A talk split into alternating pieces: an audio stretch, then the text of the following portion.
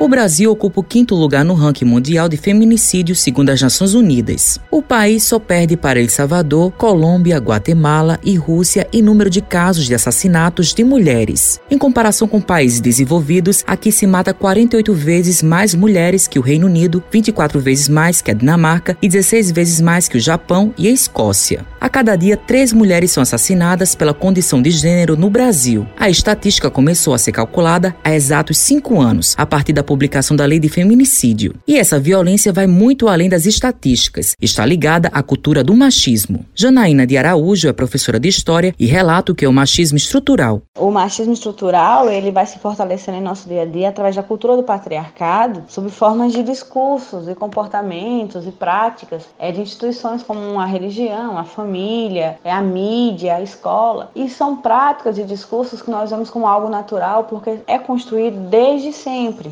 nosso cotidiano. Um homem, quando está no seu trabalho e manda a mulher se calar, de forma abrupta, ele provavelmente não faria isso com um colega do gênero masculino. Um namorado, quando olha para a namorada e diz, fala muito, para, critica muito, analisa tudo, não, e vai e faz aquele sinalzinho do silêncio na boca, como uma forma de calar, ele provavelmente não faria isso com outro homem. Uma mulher que vai criticar a liberdade sexual da outra, mas não critica esse mesmo comportamento quando é um homem que está fazendo, ela também está utilizando do machismo. Às vezes, quando a gente fala de machismo, a gente quer acreditar que são práticas vinculadas só ao homem. E não é. Muitas mulheres também exercem esses comportamentos sem perceber e sem entender que ela está sendo machista. Isabelle Ramalho, advogada, mestre em Direito pela Universidade Federal da Paraíba, presidente da Comissão de Combate à Violência contra a Mulher da OAB Paraíba, explica quais são as punições para quem cometer esses crimes. Isso vai depender de qual tipo penal será configurado naquela situação específica. Para isso, nós precisaremos analisar as práticas que foram realizadas pelo agressor, quem é esse agressor, em qual situação a violência ocorreu, qual foi a sua motivação. É importante colocar que a violência contra as mulheres ela pode ocorrer nas mais variadas formas e situações. Não existe só a violência física, nós temos também a violência psicológica, moral, patrimonial, sexual sexual, para cada forma de violência, diversas práticas. Então, nós precisaremos analisar o caso concreto. E não só isso, analisar também em qual ambiente, em qual relação essa violência ocorreu, se foi no ambiente doméstico, se foi numa relação íntima de afeto, se foi numa relação de trabalho, se foi numa via urbana. Então, diante disso, nós verificaremos se a legislação penal ela prevê algum tipo penal específico naquele caso e então punir o agressor de acordo com a pena prevista. Na nossa legislação, nós temos variados tipos penais e penas que podem chegar até 30 anos de reclusão, como o caso do feminicídio, que é uma situação na qual ocorre a morte da mulher em decorrência da razão do sexo feminino ou da violência doméstica e familiar. Mas o mais importante colocar é que, sendo tipo penal ou não, essas práticas constituem violação aos direitos humanos.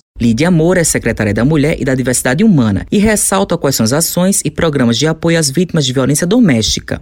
O governo do estado mantém em funcionamento todos os mecanismos de proteção às mulheres, não apenas aqueles previstos na Lei Maria da Penha, como outros que, ao longo do processo de construção dessa rede de proteção às mulheres, foram se firmando. Então, nós temos o Centro de Referência Fátima Lopes, em Campina Grande, que atende as mulheres vítimas de violência, independentemente de elas é, terem é, procedido com denúncia né, ou não. É, nós temos também o Centro de Referência referência Eliane Pereira dos Anjos, na cidade de Sumé, que é uma parceria do governo da Paraíba com o consórcio Cisco, né, e 18 prefeituras, mas atende aquela região do Cariri. Nós temos a Casa Abrigo Ariane Thaís, que funciona na região de João Pessoa de maneira é, sigilosa, abriga aquelas mulheres vítimas de uma violência mais severa, que correm risco de morte, nós temos vários serviços disponíveis hoje. Temos uma rede muito forte no estado da Paraíba, que é a REANCAVE, a rede de atenção às mulheres vítimas de violência, que junta o sistema de justiça, a sociedade civil organizada e os órgãos governamentais para pensarmos políticas e ações que beneficiam e que garantam a proteção da mulher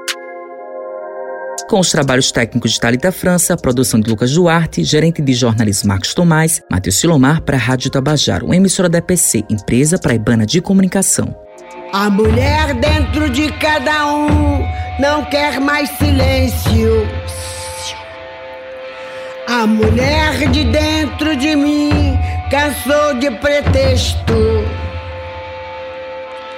A mulher de dentro de casa fugiu do seu texto e vai sair de dentro de cada